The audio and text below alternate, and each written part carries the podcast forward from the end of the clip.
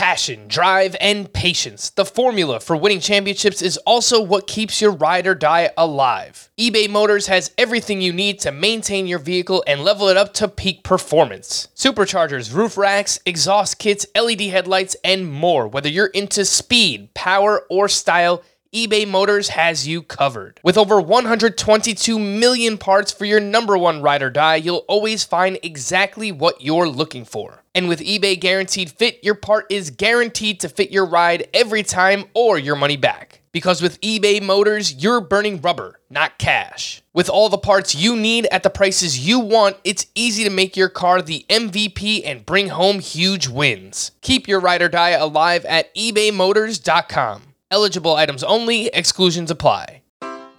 Take your business further with the smart and flexible American Express Business Gold Card. You can earn four times points on your top two eligible spending categories every month, like transit, U.S. restaurants, and gas stations. That's the powerful backing of American Express. Four times points on up to $150,000 in purchases per year. Terms apply. Learn more at americanexpress.com slash business gold card.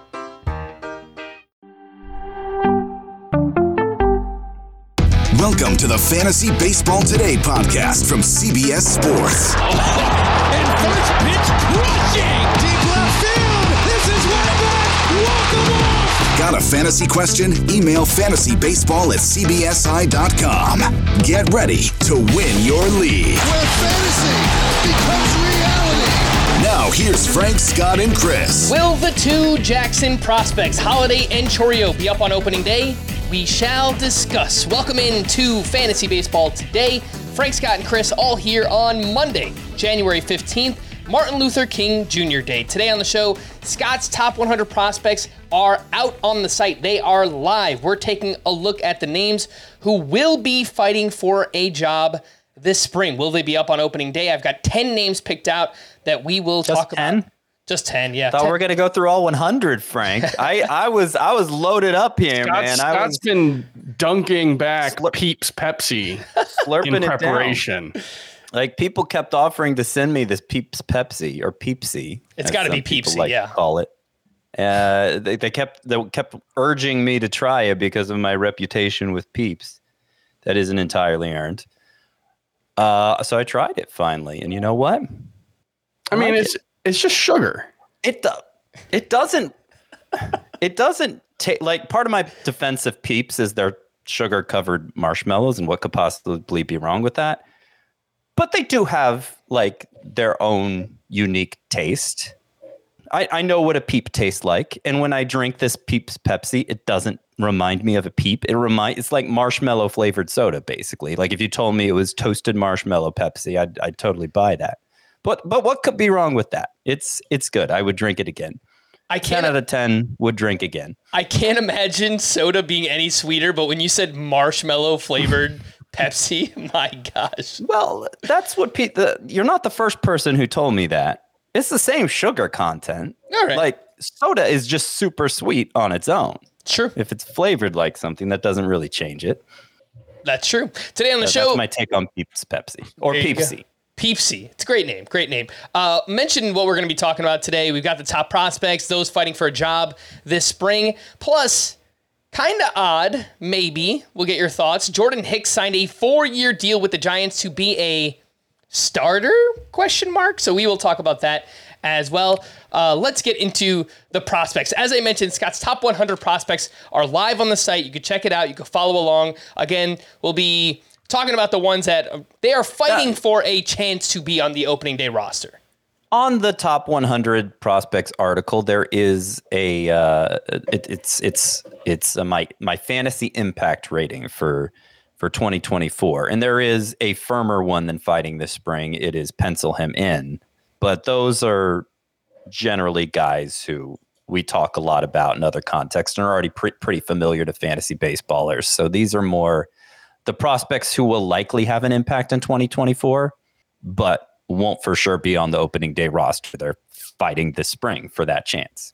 Yes, and most of them have not debuted yet. There's a few on the list. Junior Caminero obviously was up for like seven games. Jordan Lawlar, not so much. uh, Heston Kjerstad. But for the most part, I think the majority of these names have not debuted yet. Let's start with your number one overall prospect, Scott. That is Jackson Holliday, the shortstop with the Baltimore Orioles, the number one overall pick in the 2022 draft, son of former major leaguer Matt Holliday. And all Jackson Holliday did last year was mash across four different levels. He hit 323, 12 homers, 24 steals, a 941 OPS, 101 walks to 118 strikeouts. That plate discipline is something that should definitely play up in a points league.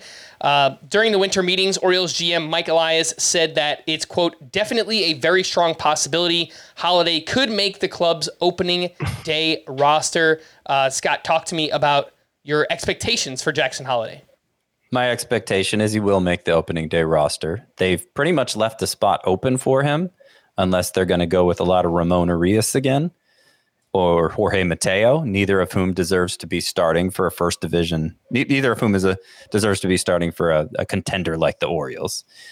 Well, I'll, I'll, get into this other thing in a second, but for Jackson Holliday specifically, what stands out most is the plate discipline. The fact he walked 101 times in his first like extended look in the minors as somebody who was drafted in out of, out of high school.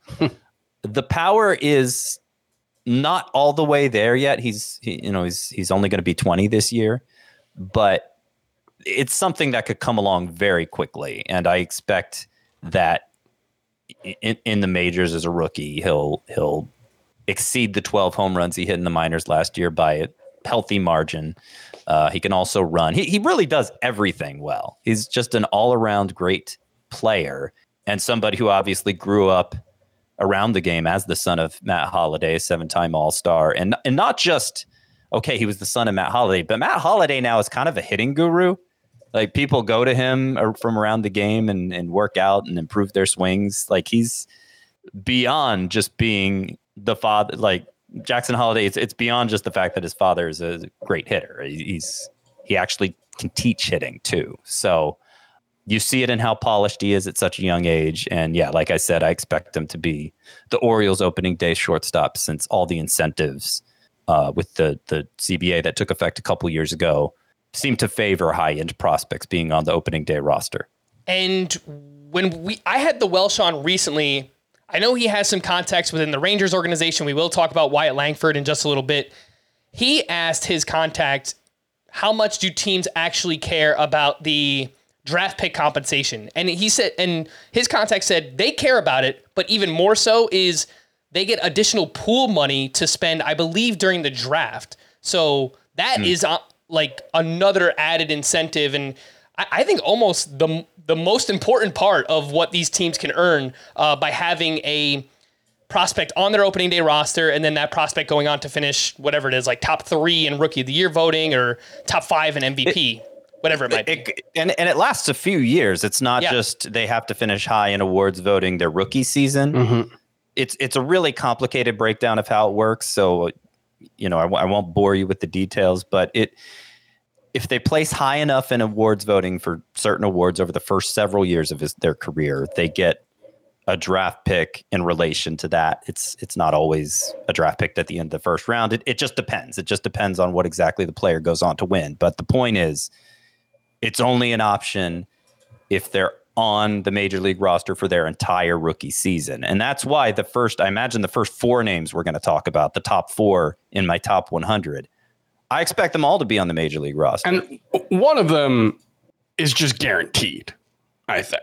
One of them signed a long term extension that will, it would be wild yeah. if they didn't. Jackson Chourio, he's the only one who has a long term deal to where the service time stuff doesn't really matter for him. Right. Yeah, and we'll talk about Jackson Chourio in just a second. Again, Chris, everything is lining up here for Jackson mm-hmm. Holliday between just the players the Orioles have available, the quotes that we've heard, the ADP over the past month over at the NFBC. Again, th- these are the only the only data sources we have right now in terms of drafts. So, you know, take it with a grain of salt. But 210.7 is the ADP for Holliday as the 21st shortstop off the board worth noting a lot of the drafts being done right now are deeper leagues where I think people value playing time and higher floors, and maybe Jackson Holliday doesn't necessarily fit into you know both of those. Um, but What do you think the highest is that he can get in terms of ADP, right? If we get any kind of confirmation throughout spring training, where do you see Jackson Holliday potentially like settling in in ADP? I would think 150-ish, maybe higher. I mean, that's that's probably where we saw like like Anthony Volpe is 133 right now. He's right ahead like Thairo Estrada, Tommy Edman, Trevor Story are right behind him. I I think in that Dansby Swanson Anthony Volpe range, so right around the eleventh round would probably be. I, I feel like Jackson Chourio is probably going to be a little more enticing for people in fantasy drafts. I think he's likelier to be drafted higher if we, you know, all else being equal. But I, I think that's probably the range. Probably not top 100, um, but very very high. You know what I see with can, can we just name the top four because we keep making references? Sure. And we'll talk about them individually. So the top four, who I think will all be on the opening day roster, or at least their teams want them to be on the opening day roster. I suppose they could just look overmatched in spring training and it won't happen. But uh, I, I think the idea is for all of Jackson Holliday, Jackson Chourio, Brewers outfielder, Wyatt Langford, Rangers outfielder, and Junior Caminero, Rays third baseman, to make the opening day roster for the reasons we already broke down. They are all, according to early ADP on NFBC, going way too low, considering. And, you know, it, it could be just given that those are deeper leagues and the consequences for missing are higher. It could just be that they're playing it safe for now in these early drafts. And yeah. when these guys start to gain momentum in spring training, they'll surge up draft boards like we saw with Anthony Volpe and Jordan Walker over the course of last spring. Not that it worked out so great for either of them, but of course, it worked out great for the people who drafted Corbin Carroll and Gunnar Henderson last year. It worked out great for the people who drafted Julio Rodriguez and and Bobby Witt the year before. Like high end prospects are still worth gambling on, but the the place these four are going right now, it it, it doesn't even feel like any sort of gamble. It just feels like a no brainer. Yeah, I think it's exactly the reason you mentioned, Scott. I think people are kind of playing it safe right now. Again, deeper leagues, I mentioned it. I think players are kind of valuing fantasy players are valuing plate appearances and I guess more so assurances, things that players we know that are going to play uh, for sure at this point in the offseason. But you're right. Like once we get to spring training, Jackson Holliday pops a few homers, boom, that's gone. He's, you know, inside the top 150. Let's talk My about Sleepers 1.0 will be out Tuesday. All four of them are on it. They're they're all lumped together in one category because it seemed kind of cheap to just spend four spots on those four guys. I can see it. I can see it already. Scott last year drafted a bunch of young prospects, and I I can just see Scott. You're going to be drafting a bunch of dynasty redraft teams again this year. Well. I, like I said, I think the by the time we get to drafting real teams that we're actually going to play with, the price for these four will be a lot higher, and I to the point I probably won't be able to get away with calling them sleepers anymore. Right. But certainly here in January, with the information we have available, yeah, give me all the Jackson Holliday, Jackson Chourio, Wyatt Langford, and Junior Caminero you can throw at me. All right, let's talk about Jackson Chourio, outfielder with the Brewers. Scott's number two overall prospect signed the largest extension for a player yet to debut earlier this offseason. Eight years, $82 million, with incentives that could max out at 140 million over 10 years for Jackson Chourio this past season. As a 19-year-old, he hit 282 with 22 home runs, 44 steals.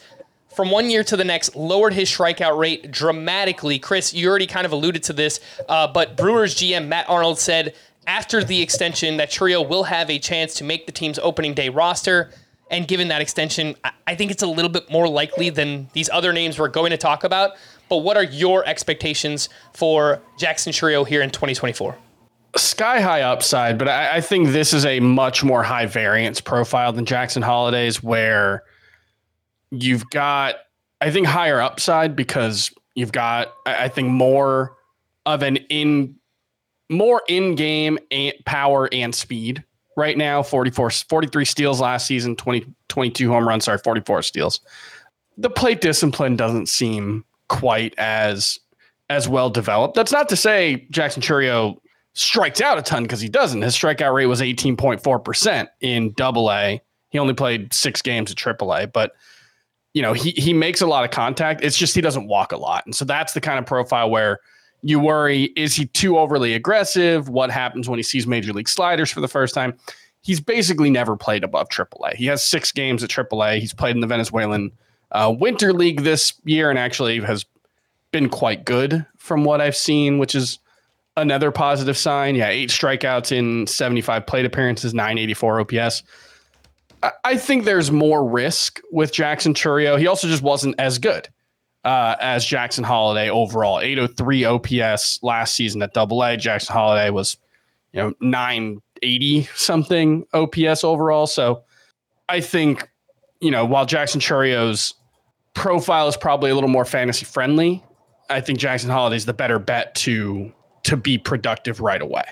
Yeah, I would say Jackson Chourio of those four we're talking about, including Jackson Holliday, who I rank ahead. Jackson Chourio has the best chance of becoming a perennial first rounder type in fantasy because he has that profile that could turn him into a 30 homer. I mean, yeah, a 30 homer, 50 steal guy. Mm-hmm. Julio Rodriguez type profile here. And okay, I mean, I don't think part of the reason I rank Jackson Holliday ahead is because I don't think prospects get much safer than him with mm-hmm. that well developed plate discipline at such a young age. It's hard to say exactly what Jackson Holliday's upside is because we are still waiting on the power development. But like, I don't know, Jackson Holliday could be Corey Seager like, but with yeah. speed. Uh, that's that's kind of him maxing out his power projection. It'll probably fall, fall a little short of Corey Seager power, but that's that's the kind of profile we're talking about with Jackson Holliday, Jackson Chourio, like I said, Julio Rodriguez. Like uh, you mentioned, the strikeout rate. I was encouraged last year that it improved by so much because in the lower minors and Jackson Chourio, he was always get already getting plenty of prospect type uh, even before you know, people as an 18 year old, people were wowed by how hard he hit the ball and his athleticism and all of that. He was he was still like a top five prospect everywhere. But he struck out 26.9% of the time in the lower minors mm-hmm. in 2022. And then last year, moving to the upper minors for the first time, facing much tougher, tougher pitching. Jackson Chourio dropped that rate to 17.8%, 26.9 to 17.8. Huge improvement in one year from, again, a very young player with great tools.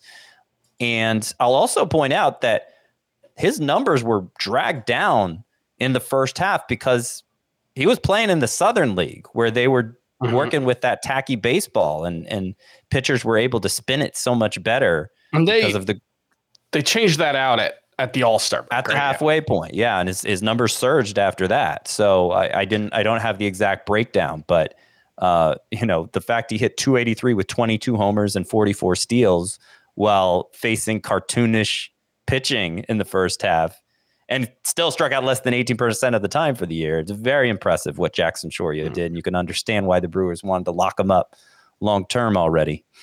Uh, yes. So with Jackson Chourio, I wanted to quickly just touch on the outfield situation and, and what they kind of have lined up for now. Roster Resource has Chourio starting in center field with Sal Frelick in right, Garrett Mitchell in left, Christian Yelich at DH, and Joey Wiemer on the bench. I think that's entirely possible. I also think there's still a chance Yelich could play left field, and mm-hmm. you know maybe someone like Garrett Mitchell doesn't get as much playing time early on. But given this extension and given the prospect pedigree, I think Chourio will get a shot at the center field job on opening day. His ADP over the past month is 140 as the 30th outfielder off the board. That's after the extension has happened. So this is just kind of where it's settling in for now. And even there, I get it's like a big price tag, like top 150 for a player who hasn't done, yeah, hasn't played a single game yet. I kind of like it. I kind of like oh, it. I have Chourio, I, I think in, in Roto leagues, which obviously is what we're talking about with NFBC ADP. I have him 21st in the outfield. You say he's about 40th by ADP? 30th, 30th.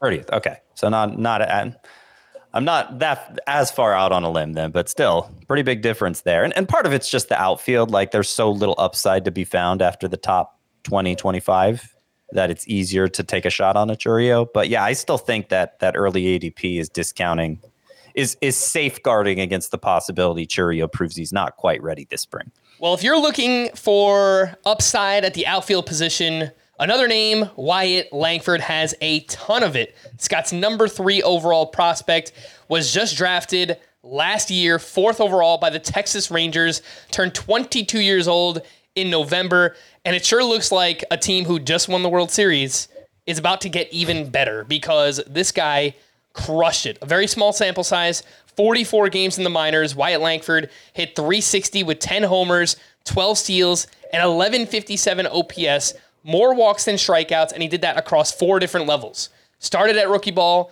got up to five games in AAA. Again, it's a really, really small sample size. I found this quote from uh, Bruce Bochy this offseason. Quote, this Langford kid, I've already had the chance to see him. He's special. Every step of the way, he just kept putting up those numbers. He'll come into spring training. We're going to stay open minded. It's going to be competitive. He'll have a chance to make the club. It's all performance based. I don't care how old they are. GM Chris Young doesn't care. If they if we think they are ready, then they'll be on the team. Scott, sounds mm-hmm. like there's a legit chance here for one Wyatt Langford. I mean, yeah, he's he's older, a couple years older than the first two guys we talked about, and in a span of a couple months, he just shredded the entire minor leagues, uh, reaching AAA by the end. It's it's one of those situations where it all happens so fast that it's hard for me to kind of take stock of Wyatt Langford and what exactly he is. Okay, so I mean, basically, the scouting reports say he's good at everything offensively. Defense is, you know, nothing that special, but should hit for average, should hit for power, really good plate discipline. And certainly it showed up in the minors. Nobody could slow him down. It feels a little too good to be true, but you know, I, I think about another player who just sped through the minors, played a, only 122 games there. So a little bit more than Langford, but not even like a full major league season worth of games. Juan Soto. Mm-hmm. He was he just killed it at every level with terrific plate discipline like Wyatt Langford has, and obviously the rest is history. I mean, y- you just look at Langford at college first, and then you look at what he did as a professional. Keep in mind what he did last season is impressive enough, getting to AAA th- two months after he got drafted or whatever. He has never played a season this long before. This was the first time he's ever played 100 games in his life. That's also another impressive thing is that he did that while he put up an 1157 OPS after a full college season when a lot of guys don't even play full full uh, full season ball after getting drafted.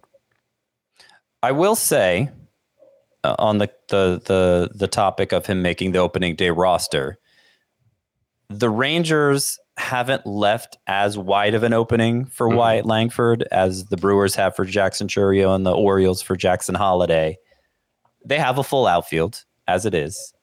Uh, their DH spot roster resource shows Ezekiel Duran there currently. I mean, he doesn't need to start. So maybe they use that to rotate all of their outfielders through. Wyatt Langford makes the opening day roster. I still think he will, and that's probably the direction they go. But if they wanted to slow play it, they could. It's just, I mean, the higher end the prospect, the more likely he's going to place high in rookie of the year voting. And and so if if you if you think he's going to be up in the first half at all, the incentives now are really to have him there from the beginning so that he has a chance of of scoring you all those extra goodies. And the Rangers could give themselves two shots at those awards and those incentives by having both Evan Carter and Wyatt Langford on their opening day roster. So True. I think it's a real chance. Again, DH is pretty much open there. Uh, we'll have to see what Wyatt Langford does this spring. His ADP over the past month over at the NFBC 161.7, 38th outfielder off the board. Chris, what do you think about that price tag just inside the top 40 outfielders? Can't really argue against it given the profile, given the fact that there's plenty of speed in his profile. You know, you read the scouting reports and some it's one where he's a big dude. You know, he's he's buff, he's built 225 pounds, what he's listed at at six one, but runs well. 21 steals between college and the pros, including 12 and 44 games uh, as a professional.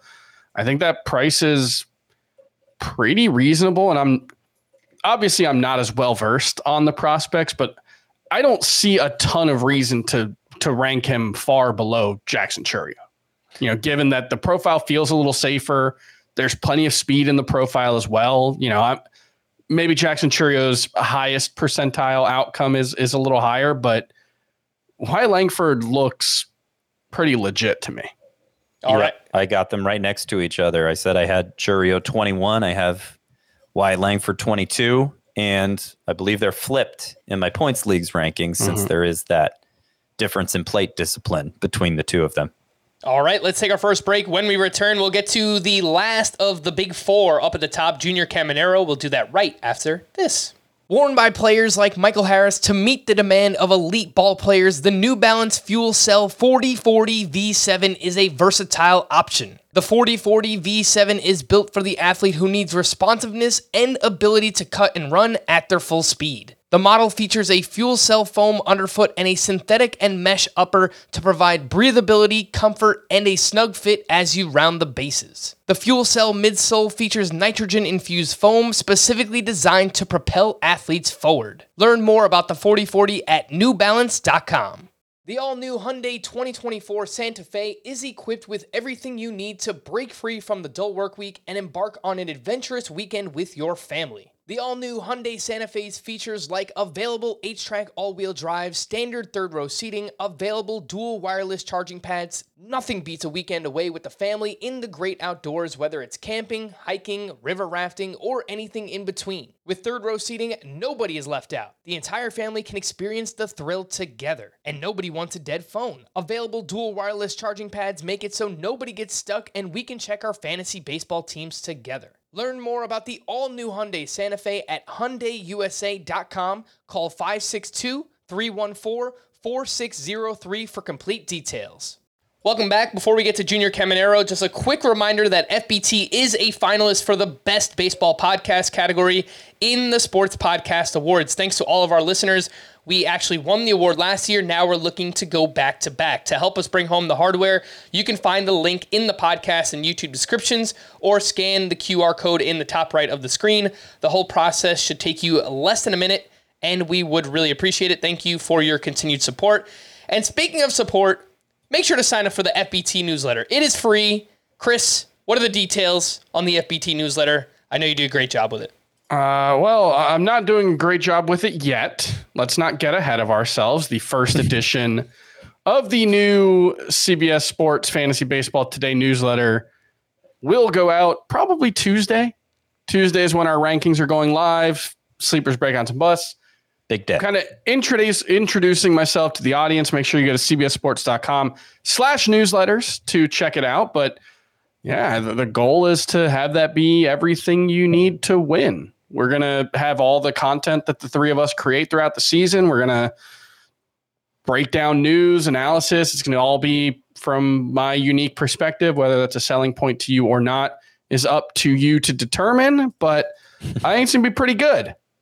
That's going to be my primary focus this coming season. I think it's going to be a pretty good product. If you if you subscribe to the FFT newsletter, you should know what to expect. It's going to be a lot of information in your inbox 5 days a week. It's going to be awesome. And it's free. So why not? You don't have to do anything. It literally goes straight to your email inbox. So again, uh, cbsports.com slash newsletters. You punch in your email and boom, you sign up for free. Let's talk about Junior Caminero, who is Scott's number four overall prospect. He is a third base prospect with Tampa Bay, has played a little bit at shortstop as well. He went bonkers in the minors last year, hit 324 with 31 homers and a 975 OPS across high A and double A. He actually got promoted to Tampa Bay for the final, uh, you know, towards the end of the season. He got seven games in. He only hit 235 with one homer. Uh, but man, this is a fun prospect. Not sure that there's any speed here really at all, but we're talking about a potential four category contributor with big batting average and power. He's crushing the Dominican Winter League right now for whatever that's worth. It's got the only thing that worries me, and I saw this quote in an article written by Marc Topkin of the Tampa Bay Times. He wrote, It's most likely that Caminero, who has played just 290 pro games, 81 above Class A before his promotion, is headed back to the minors as one of the game's top prospects. That's just a beat writer writing that. I don't know if he heard that within the organization or he's just kind of speculating on his part. But mm-hmm. of these four names, that's the only one where I've actually read something that put a little bit more doubt on that player being up on opening day. Yeah, I, I have the most doubt for Caminero of these four, which is interesting because he's the one who actually got called up last mm-hmm. year. And normally, as we saw with uh, uh, Corbin Carroll and um, Gunnar Henderson, they we're seeing higher end prospects get called up in September at, to sort of get their feet wet, so that when opening day comes the next year, it's it's not this uh, daunting thing. It's it's kind of a chance without exhausting their rookie eligibility to give them some major league exposure so that they're prepared to win an opening day job the next year. And so that would that seemed like the plan the Rays were following with Junior Caminero. But what makes me skeptical, apart from from that report, is you know I look at the roster and there doesn't seem to be an opening for Caminero. Primarily a third baseman, as you say, Isaac Paredes had a good year, currently slotted there. Okay, he could slide over to first base, but you got Yandy Diaz there. Uh, so, you know, DH is open, and the Rays like to mix it up. You wouldn't think they'd want a dedicated DH, and so maybe that's Junior Caminero's in. Uh, it's not really the Rays' mo to call up a a guy in his age 19 season as they did with Caminero next year. So the fact they took that leap with him, th- the Rays of all organizations tell me that they really believe he's ready. Uh, so I still suspect he'll make the opening day roster, but it feels less. I'm, I'm less confident in Caminero for the other three. And and this is a Rays organization that I I, I don't know if you want to say they they've left their guys down in the minors to overprove, but they they want they tend to want guys to prove it at AAA first, you know, and that's something that we've dealt with when when waiting for them to call top prospects up and guys who, you know, to our eyes seem ready still end up going and we've seen it you know with a lot of lower end prospects vidal Brujan, jonathan Aranda over the past couple of seasons have gotten called up for like a week and we're like all right they're here to stay and in vidal brujan's yeah. case you remember his rookie season he got called up for 10 games and had like one hit he played regularly, but was just awful. So they sent him back down. So that might not be the same thing, but it's just to point out that the Rays developmental process, in all ways, the Rays kind of march to the beat of their own drum. Mm-hmm. Teams that might call up precocious 19 or 20 year olds who dominated double A, the Rays might be willing to let them prove it at AAA for a month or two yeah. or calling them up. And that's that's my concern with and I think there are, at least in my less learned viewpoint, I think there are. I would put him like a half tier behind the t- the the three guys ahead of him, mostly because he doesn't bring any speed to the team. Yeah, he doesn't. He does hit the ball hard, mm-hmm. like about as hard as any minor leaguer, which is especially impressive given that, like I said, he was a teenager for most of last year, and he does it without striking out much either. So it's I know these are some very lofty comps I'm throwing out of the, out there, but like he he reminds me of like an Adrian Beltre type hitter. Mm-hmm. Um, and obviously Beltre wasn't a big speed guy either. But yeah, I mean, in, certainly in leagues, the scoring formats like rotisserie, where where speed is is essential, Caminero has to rank behind those other three just because he's not going to be a contributor of it. I do want to go back to a, a second to uh, the prospect of Caminero making the Rays because I mentioned DH is open. It became open because remember the Rays traded Luke Raley to the Mariners, and at the time I said, "Oh, this is great news for Jonathan Aranda, unless they decide to go with Curtis Mead there instead." And I didn't even bring up Caminero. I don't think yeah, they got so a like lot of the, moving pieces, a lot of a lot of directions the Rays could go, and you know, I think I think Aranda's an incredible hitter, and he's already 26, I believe. Mm-hmm. So, like, in a way, it would be a shame for Caminero to pass him over. And I I do kind of wonder since you know they they haven't solved their shortstop issue. The Rays they they did acquire Jose Caballero in that uh, in a Luke Raley deal, but it's not like he's a it's not like he needs to be playing every day. I do wonder if they want to mix Caminero in at shortstop. That has been discussed. I don't think he would play the position full time, but as much as the Rays like to mix it up, there may be there may be a way to fit two or three of those guys, meaning Caminero, Aranda, and Mead, on the roster. We'll just we'll just have to see how it all plays out. And you haven't even mentioned Richie Palacios yet, Scott. How yeah. dare you? I think he's in a different category, but they did acquire him. So he, he's played like one inning at shortstop, I think. Not at shortstop, but for DH. Jose Caballero, by the way, great defender, and Tampa Bay does value defense. According to StatCast, at least, his uh, outs above average ranked in the 94th percentile last year. And he's pretty fast, too, 90th percentile sprint speed. So uh, I think there's a chance that they acquired Caballero just kind of knowing what their situation is right now and they needed a shortstop. Um, but yeah, we should learn more in spring training, hopefully. Let's quickly talk about some news and notes from the weekend. Jordan Hicks signed a four year, $44 million deal with the San Francisco Giants, and apparently they plan to use him as a starter. In eight career starts, Jordan Hicks has a 547 ERA and a 156 whip. All eight of those starts came in 2022.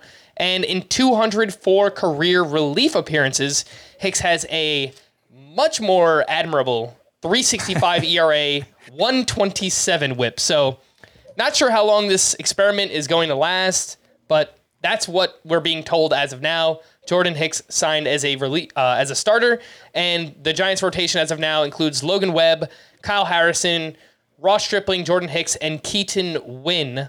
Chris, do you have any enthusiasm for Jordan Hicks, the starter?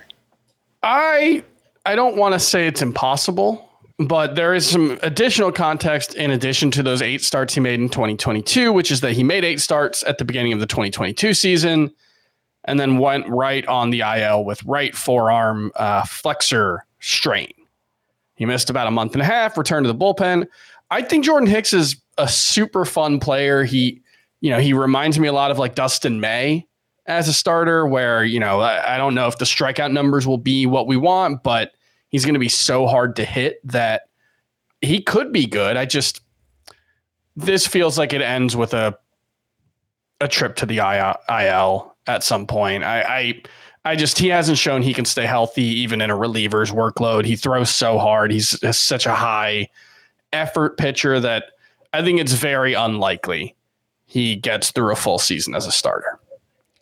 Over his past over the past month, Jordan Hicks's ADP is 315. I guess something from a points league, Scott, if it does work out as a starter for some crazy reason, he will be a sparp. So I mm-hmm. guess something to consider there. Well, like part of it with me is he's just he's inefficient. I mean, mm-hmm. Chris yeah. pointed to the effort, but like he walks a lot of guys too. Oh yeah. And I, I just I just don't see how it's supposed to work that he would go the distance we need for him to be useful in fantasy. And knowing the Giants, what does starting pitcher even mean? Yeah. Right?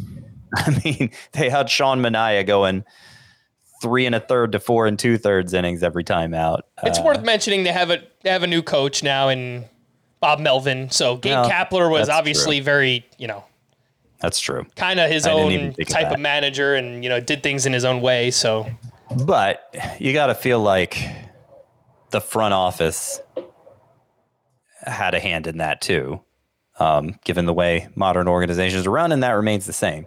I think if you're going to invest in a converted reliever late in a points league in the hope you get a great sparp out of it, I, I would prefer Reynaldo Lopez with the Braves.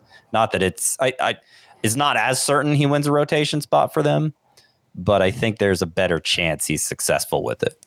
Yeah, and with Reynaldo Lopez currently uh, apparently competing for the fifth starter job in the Braves rotation with Bryce Elder and AJ Smith Shawver. So uh, that will be something to watch in spring training as well. And if it doesn't work out as a starter for Jordan Hicks, four years, 44 million for potentially a really good setup man, that's not a bad deal. So I, I think either way, it, it could work out for the Giants. We'll see.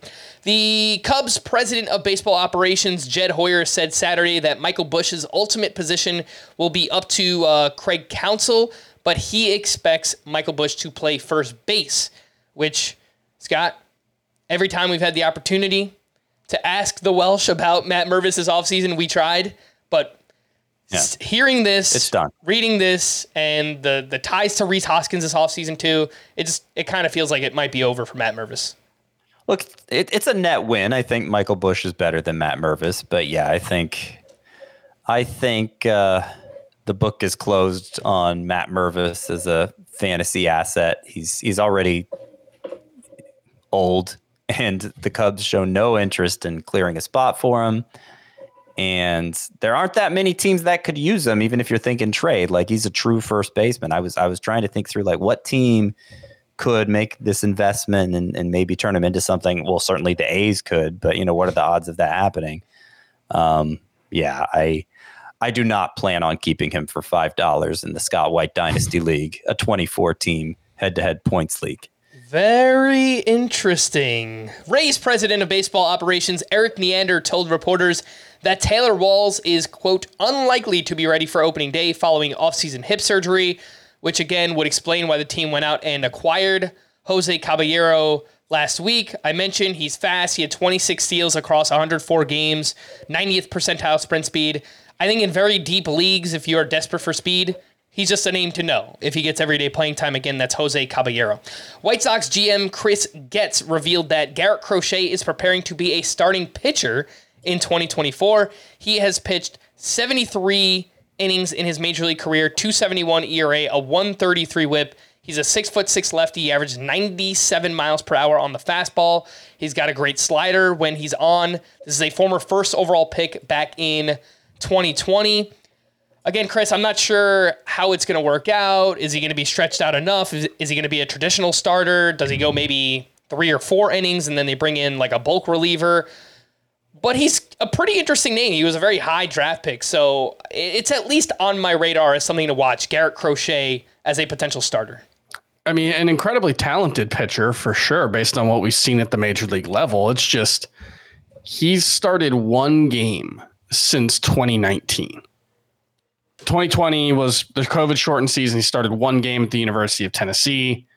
He hasn't started at all as a professional. It it seems unlikely that this is going to work out well, but yeah, keep an eye on him. If he looks good in spring training, let's let's take a look. He should be on a, a late round deep sleeper uh, radar.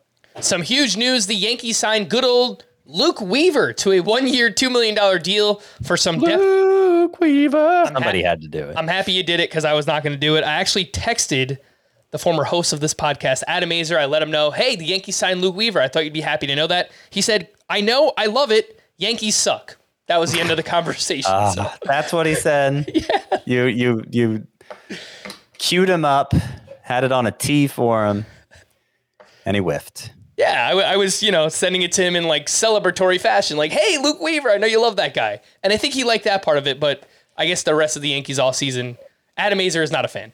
The, oh, trading for Juan Soto wasn't enough for him. Poor guy. I wasn't going to bring it up to him, but I'm sure he's aware. The deadline for arbitration eligible players was Thursday night. Juan Soto, that's right, the name we just mentioned, Juan Succo, set the new record by getting $31 million from the Yankees for the 2024 season. Some of the bigger names who did not come to an agreement and are headed for an arbitration hearing include Vladimir Guerrero Jr., Adolis Garcia, Luis Arraez, among others. The latest rumors the Blue Jays are reportedly monitoring Blake Snell's market. They already have a pretty damn good pitching staff, but you can never have enough pitching, the old saying goes. The Yankees and Rangers have emerged as frontrunners for reliever Hector Neris, and he was actually pretty awesome last year. He does have closing experience.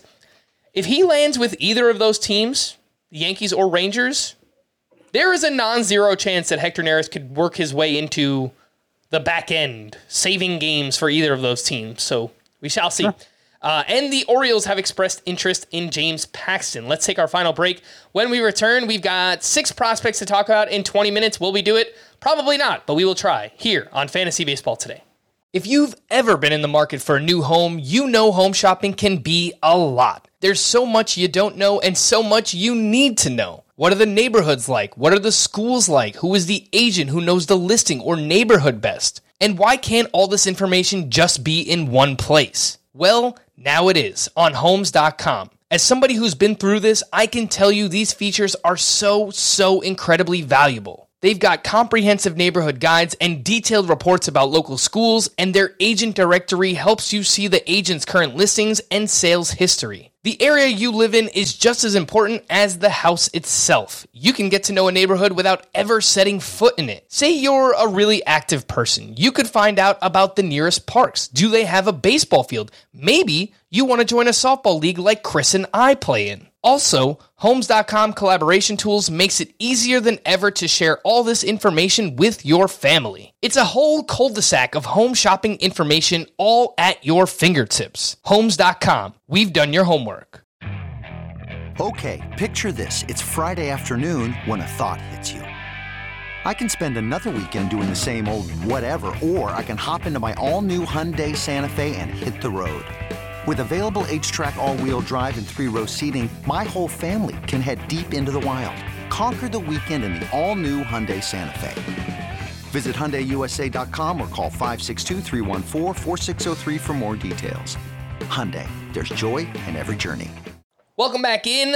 Reminder, Scott's top 100 prospects currently live on the site cbssports.com slash fantasy slash baseball. And today we are talking about the top names on that list that are competing for a job uh, with their respective teams for opening day. And we get to Paul Skenes, who is a starting pitcher prospect with the Pittsburgh Pirates, the number eight overall prospect. And he was the first overall pick in last year's draft. 21 years old, big dude, six foot six. He features a huge fastball, which averaged 98 miles per hour in college. He has a plus slider, crazy numbers at LSU. He led Division One uh, baseball in strikeouts, K per nine, WHIP. Did make five starts towards the end of the season. Um, the Pirates rotation as of now: Mitch Keller, Martin Perez, Marco Gonzalez, Luis Ortiz, and Bailey Falter. Yikes! If they so wa- it's Mitch Keller. yeah, if they want to get Paul Skenes in the rotation, they very clearly could. Scott, it's yeah. just what is their what is the likelihood that happens considering the Pirates are not really competing in 2024? That's yeah, question. and they're the Pirates, and I'm I'm I'm less hopeful it happens in this case, but there is there is some some smoke there that makes me think it could happen. Also, the fact he's a pitcher, and you know, um, having him on the roster for the beginning. Uh, what do you do when the innings start to pile up? It's it's a little more complicated with pitchers, but Paul Skenes is, as pitching prospects go, he he seems to be very safe. He's already proven himself in the um you know in the college ranks. He was the most impressive pitcher in the college ranks last year. Throws a fastball very hard has a great slider. There is some hand wringing in analyst circles about the shape of paul skenes fastball. It uh, seems it it seems so missing the forest for the trees it does like I get when you're dealing with this level of prospect, you're always like, you know, micro slicing for for flaws, but yeah. He and, and I think 100. and I think the fact he was the first overall pick and instead of Wyatt Langford and uh, a guy we're not going to talk about. Dylan about. Crews. Dylan Crews, yeah, the national. Yeah, the SEC like, was was pretty bonkers last year. Like those, I, I think those outfielders were so impressive as draft picks that the fact the Pirates went Paul Skenes instead, then it makes it kind of begs for more questioning. But yeah, I mean, okay, so vertical approach angle, rising fastball, that's very much in right now, and Paul Skenes doesn't have that. But yes, he throws a hundred, and the slider's so good that his fastball doesn't need to be a huge bat misser anyway, and he's capable of taking on big workload, and he'll probably be good if not great. And whether it's on opening day or not, it'll probably get begin at some point in 2024. Again, this was a huge prospect coming out of college, not just, you know, size wise, but we're talking about, you know, comparisons to the best pitching prospects in Stephen Strasburg, right? So mm-hmm. keep that in mind. Again, I probably shouldn't overthink it from like a dynasty perspective. My guess is he will be up at some point in 2024 on opening day. There are some questions. Let's move on to Jordan Lawlar. Chris, you'll get the first word here. Scott's number 12 overall prospect with the Arizona Diamondbacks. First round pick back in 2021, drafted sixth overall. This season in the minors hit 278, I guess last season, 278 with 20 homers, 36 steals, and 874 OPS. He did get 14 games in with the D backs towards the end of the season, where he hit 129 with a 32% strikeout rate D backs made it all the way to the World Series. Seemingly did not use Jordan Lawlar at all throughout that run. In the mm-hmm. postseason, in the World Series, there are issues with strikeouts. And even more than that, Chris, there might be a logjam here too, because The D backs have Geraldo Perdomo penciled in at shortstop. They signed Eugenio Suarez, or traded for, uh, to play third base. They have Lourdes Gurriel as their DH right now, too. So there's a chance for opening day, but I think Jordan Lawlar probably will have to have a really, really big spring training for that to happen. Yeah, it's hard to see exactly where he fits right now, although Eugenio Suarez and Geraldo Perdomo both feel like the kind of guys who could have a really bad April and just become completely irrelevant. So if it's not opening day, it shouldn't be too much longer for Jordan Lawlar. I I think there's obviously he's the 12th prospect and the rest of those guys were top five.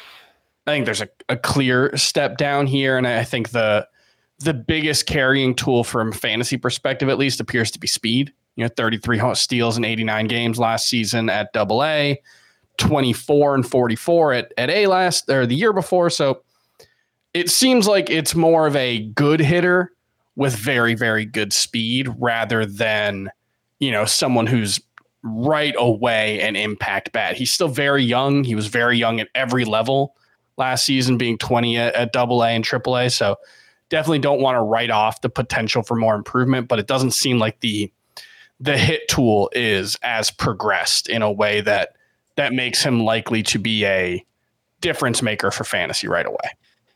It reminds me a lot of Anthony Volpe, to mm-hmm. be perfectly honest, which I, I, guess is more of a cautionary tale if if Jordan Lawlar does start gaining traction this spring. Uh, you know, obviously not encouraging that he went four for 31 in his first stint in the big leagues, though he wasn't given the most consistent playing time on the eventual NL champion Diamondbacks. He could easily make the roster, uh, but it's he just doesn't impact the ball the way most high end prospects do. And I think, as Chris said, the speed might be enough to make up for that. Uh, but it, it, it could be a struggle to get the hitting up to the level we want, or it could not. I mean, he could be Marcus Semien. It's you know hard hard to say. I just think there are more downside concerns with Jordan Lawlar than the prospects we've talked about so far. The ADP over the past month for Jordan Lawlar is 297.9 as the 27th shortstop off the board. He's going about 30 picks after Zach Neto and JP Crawford. What do you guys think about that price tag for Jordan Lawlar? That's about where I have him. I, I, I might prefer him to Neto. I mean, obviously, you'd have to win a job for that to be the case. Mm-hmm. Uh, but I would definitely take Crawford over both of them. All right, let's move on to Kyle Manzardo. A little bit further down the top 100 list, Scott's number 26 overall prospect, a first baseman in the Guardians organization, 23 years old, came over from Tampa Bay in the Aaron Civale trade last year, and did have a down year after a breakout 2022 where Manzardo hit 236, 17 homers, and 801 OPS.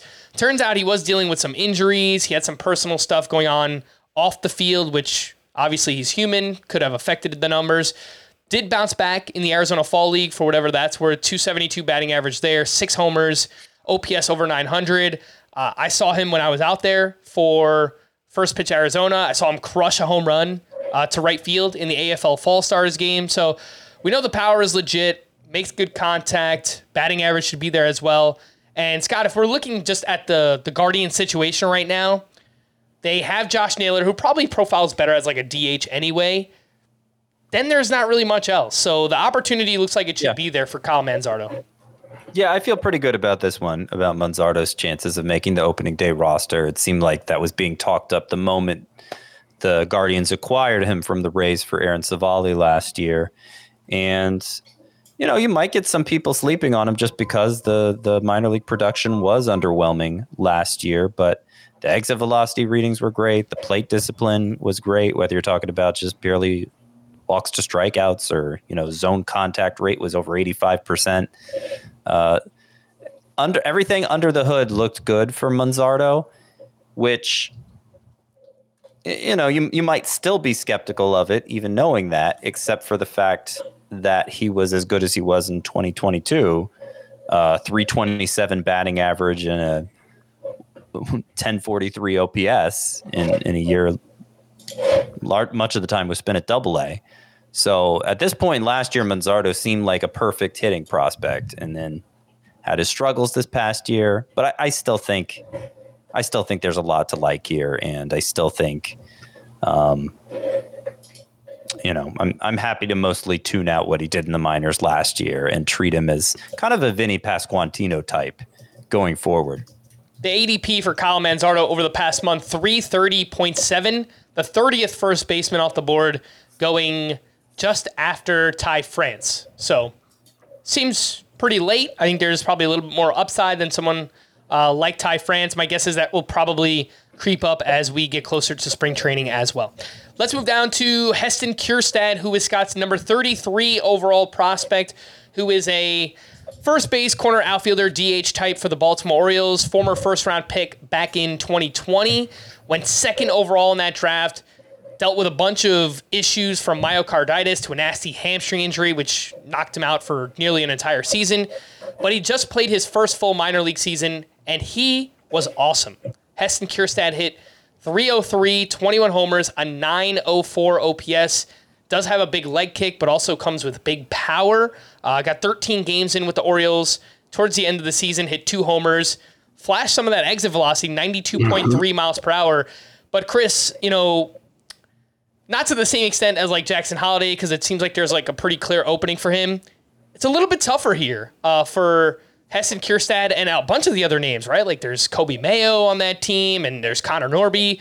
There's just kind of a logjam. They have Ryan Mountcastle, Ryan O'Hearn, uh, Austin Hays, Anthony Santander taking up like first base DH and corner outfield spots. So I just don't see a spot right now for Heston Kjerstad. What do you think?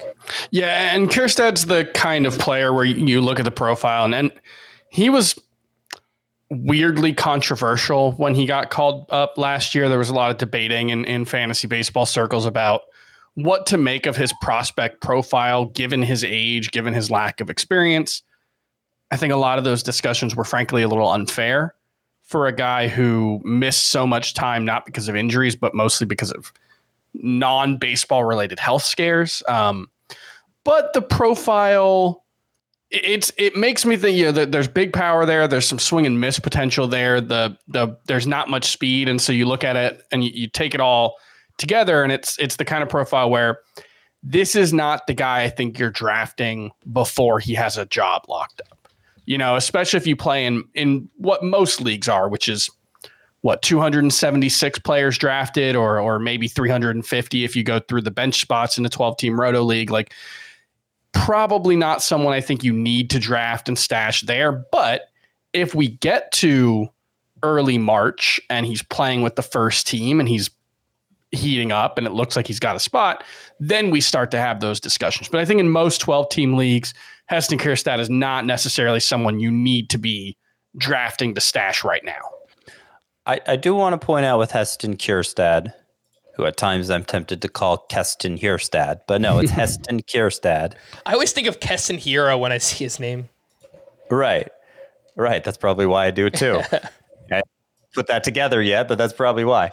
Um, so yeah, he does have this reputation as a power first bat who might swing and miss a lot. His own contact rate last year was 88% it was elite. Like when he swung at a ball, when he swung at an actual strike, he did not miss at a rate you rarely see among minor league hitters. And so I don't know, that might be that might be overstated his his uh, swing and miss potential. But I, I do have just concerns how he's going to find his way into the Orioles lineup because he is not a great defender, pretty much just left field, first base, maybe right field. Uh, and they're kind of full in all of those spots. I mean, Ryan O'Hearn is currently occupying first base. Maybe he's nothing, but he did have a good year. He probably deserves a chance to do it again. So I'm I'm not super confident that Heston Kjerstad is going to make the roster, and that's why he's that's part of the reason why he's only 33rd in my top 100. All right, Scott, let's bring it home here. The final two names on the list, I'm going to pair them up together. We've got Pete Crow Armstrong, an outfielder with the Cubs, your number 41 overall prospect, and Tyler Black, who is a, I would call a utility player for the Brewers. He can play anywhere, and that's not a knock on him. I think it's actually better for his value because there are multiple avenues for him to get into the lineup. He is your number 42 overall prospect. Pete Crow Armstrong does come with some power, really good speed. There are some questions there on the hit. Superb defense. So mm-hmm. once he's there and he's in center field, I don't know that they're going to take him out of the lineup because that defense is going to be so valuable for the Cubs. It's just how much of an offensive e- impact is he going to make? And then uh, Tyler Black, this breakout prospect from last season, a little bit older at 23 years old, but he hit 284, 18 homers, 55 steals, and he is on a Brewers team that looks like they could use him, right? They have Jake Bauers penciled in at first base, Andruw Monasterio at third, Brice Turang at second. You know, he's a young player. They'll probably give him a shot, but first and third both seem like possibilities for Tyler Black. So, uh, what do you have mm-hmm. here on Pete Crow Armstrong and Tyler Black? Well, I rank Pete Crow Armstrong 41. I rank Tyler Black 42. I am much so clearly you love Peter Pete Crow Armstrong way more. I'm more excited about Tyler Black than I am about Pete Crow Armstrong. I'm trying to make a statement by ranking Crow Armstrong only 41st. This is about as low as you'll see him on any list. And I think he's I think his uh, fantasy stock has been inflated for a couple reasons. One, he shows up so high on real life lists because mm-hmm. he is a defense standout in center field, and that's that's hard to find. Two, he had a great year in the minors last year. He had 283 with 20 homers, 37 steals. Who wouldn't love that from Pete Crow Armstrong? But you dig a little deeper, the exit velocities are terrible. The zone contact rate is terrible. There's a lot of terrible there in his hitting profile, and I'm not confident he's going to be even a decent major league hitter. He'll probably start because the defense is so good, but I'm skeptical. I'm skeptical that Pete Crow Armstrong is going to be what we need him to be with the bat. So I'm I'm trying to fade him a little bit. Uh, it's hard for me to justify lowering him beyond 41, but that's that's my take. Removing it, you know, just that's my take in a vacuum on Pete Crow Armstrong, who I will point out is the real life son from the mom in the movie Little Big League. So that's that's really cool. Nobody can take that away from Pete Crow Armstrong.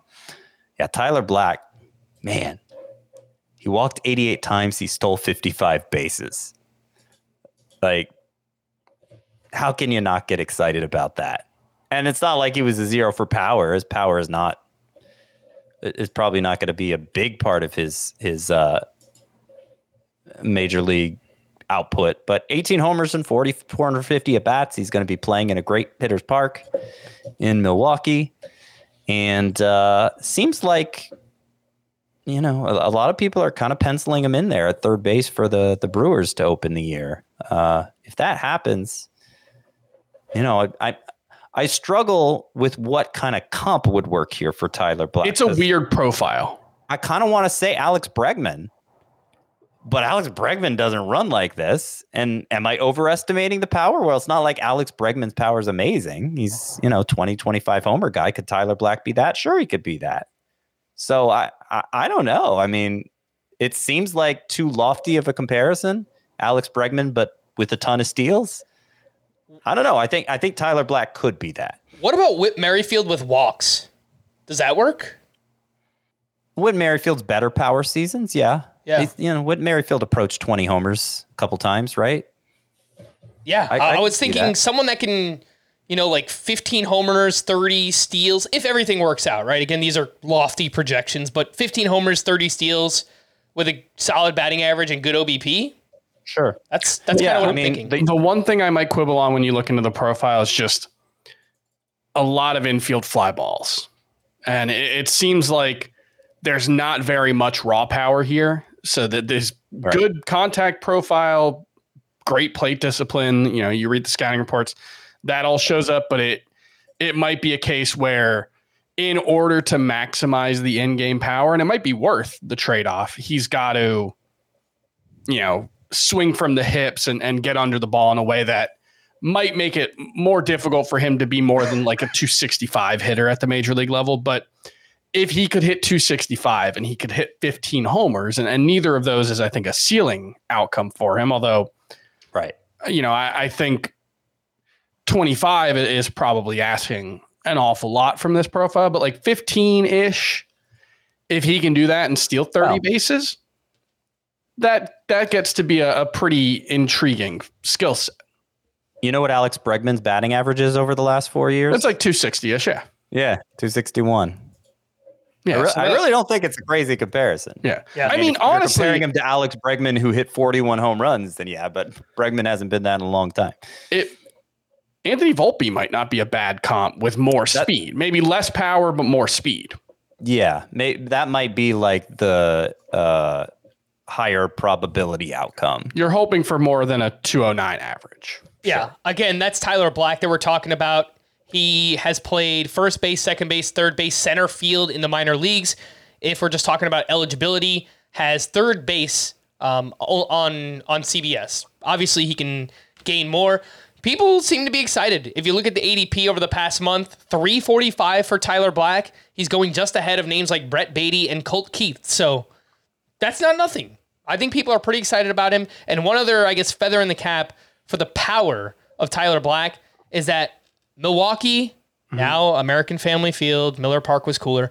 Um, they rank eighth over the past three years in home run park factors. So it's a pretty good ballpark for power as mm-hmm. well. I see people in the in the comments in the chat asking about you know other prospects: Masyn Winn, Thomas Saggese, Colt Keith. All of those prospects are also on Scott's top 100 prospects list. So again, I highly recommend checking it out and reading what Scott has to say about those players and a potential timeline of when we might see them here in 2024. We are going to wrap there for Scott and Chris. I am Frank. Thanks as always for tuning in to Fantasy Baseball today. Please make sure to follow and leave a five star rating on Apple or Spotify. And we'll be back again on Wednesday. Bye bye.